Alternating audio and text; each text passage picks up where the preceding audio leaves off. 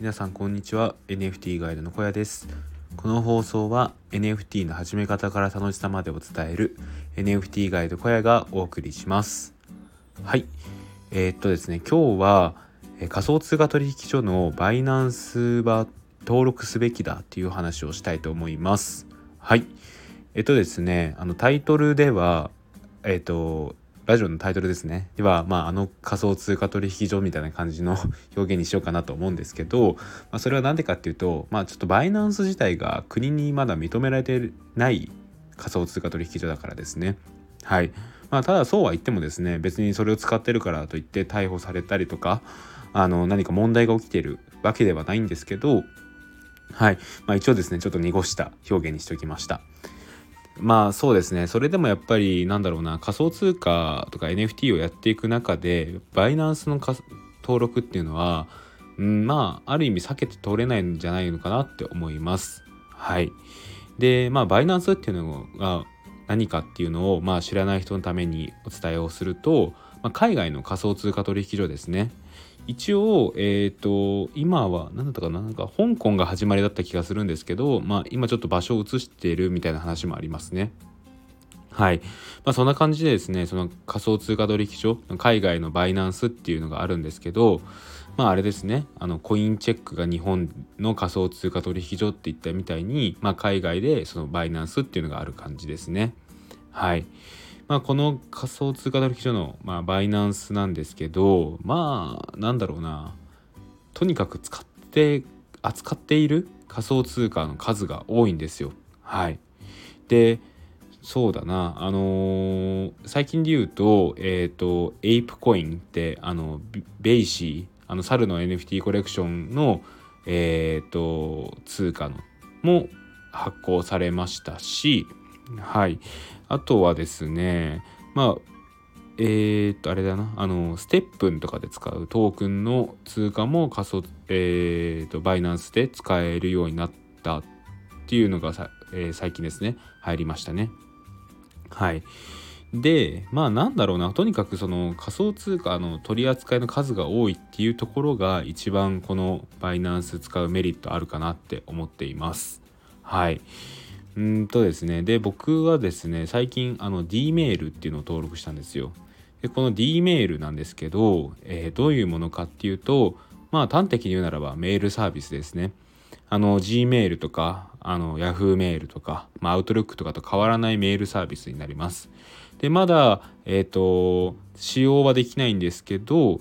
えー、と今後使用もできる予定で今はお先にアドレスを登録できますよっていうセールをやってますね。はい、で僕はですねこの D メールかなり来るんじゃないのかなと思っているので、えーと、仮想通貨を払って、えー、このアドレス登録しました。あの無料じゃなかったんでね。はい。でこの時に必要だったのが、ま、USDT っていう通貨なんですよね。はい。でまあこの通貨なんですけど、えーと、海外の仮想通貨取引所じゃないと扱っていなかったです。で国内の仮想通貨取引所でこれを使うことはあのできませんでしたね。なんで、まあ、そこでですねあの、まあ、バイナンスを使わざるを得なかったわけなんですけど、まあ、そういった時にねやっぱりあの、まあ、日本の仮想通貨取引所ってまだそういうなんだろうな認可？仮想通貨の認可が遅れているなって思ったのと同時に、まあ、バイナンス今は必須だなと思いました。はい。うん。まあ、なんだろうな。今あの、まあ、正直に言うと国内の仮想通貨取引所ってまあなんだろうな。どこどこが最多ですとかまあ最多の仮想通貨取り扱ってますとか、まあ、そういうのあるんですけど、まあ、正直、まあ、どんぐりの背比べかなって思っています。うん、あのー、まあどこが優れてるとか、まあ、どこがいいっていうのはもうそこでは判断ができなくて、ま、使いやすさの面であったりとか、あの、スプレッドの部分とかで判断するしかないのかなって思っています。はい、でまあそういう経緯もあってですね今回僕はバイナンスを使ってえっ、と USDT っていう通貨を使いました。でその USDT を買ってまあそれをですねメタマスクの方に送ってメタマスクからメールアドレス買うことができました。はい。まああれですねそんなに煩わしいこともなくてむしろ結構バイナンスの方が手数料自体が安いことも多いので例えばですけどあの国内通貨取引所で買ったイーサ黒いイーサをポリゴン用の紫イーサに変えたいって言った時もバイナンスがいいですねあの安いですね結構そのまあ黒イーサから紫イーサに換金する時ってその時点での手数料として結構ロスがあるんですけど、まあ、バイナンスは結構その辺はあのロスが少なく済むので最初に持ってた手元の資金から結構ほぼ変わらないぐらいのお金っていうのを紫イーサに変えることができます。この点も結構バイナンスが優れているなと思う点ですね。はい。うん。なんだろうな。まあちょっとその国にが認可してる認可していないっていう問題はまあどうしてもあるんですけど、うん、まあそれを差し置いてもね僕はバイナンス登録すべきかなって思います。はい。うん、えっとそんなところですかね。基本的に何か新しいことを始めたいって思った時に必要になる通貨って、まあ、イーサだったりとか他の通貨だったりするんですけど、まあ、それをこう扱いたい時にえー、バイナンスだったら基本的に扱ってると思ってもらって OK です。はい。で、まあ、登録自体もそんなに不便じゃなくて、あのー、まあ、免許証とかの認証は必要なんですけど、僕はその日に登録まですることができましたね。はい。そんな難しくないんで、で、僕の、えーと、ブログでもバイナンスの解説方法を紹介してる記事があるので、もしよろしければね、そちらご参考に作ってみてください。はい。で、えっと、うんこれはまあ余談というか補足になるんですけど今ですねあのどんどん Web3 のサービスって出てきてますよね。まあ一つは僕が今言った D メールもそうですよね。で他にもですねあの Twitter とかを調べてると本当1ヶ月に1個以上はなんか新しいサービス出てきてるなって見ていて感じております。でそのサービスを早く始めるほど先行者利益ありますよね。まあ、それはトークンの配布だったりとか他のなんだろうな割引とかもありますよね。でこういう、えーと、新しいサービスに関しては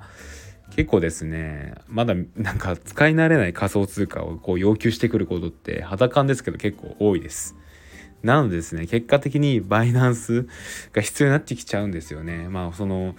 国内の通貨取引通貨？ん？すいません通貨取引所ってあのー、なんだろう新しすぎるとあの国の申請とかが必要なんでそれが全然通ってないんですよねなんでどうしようもなく、まあ、買えないみたいなことが結構出てくるんですよ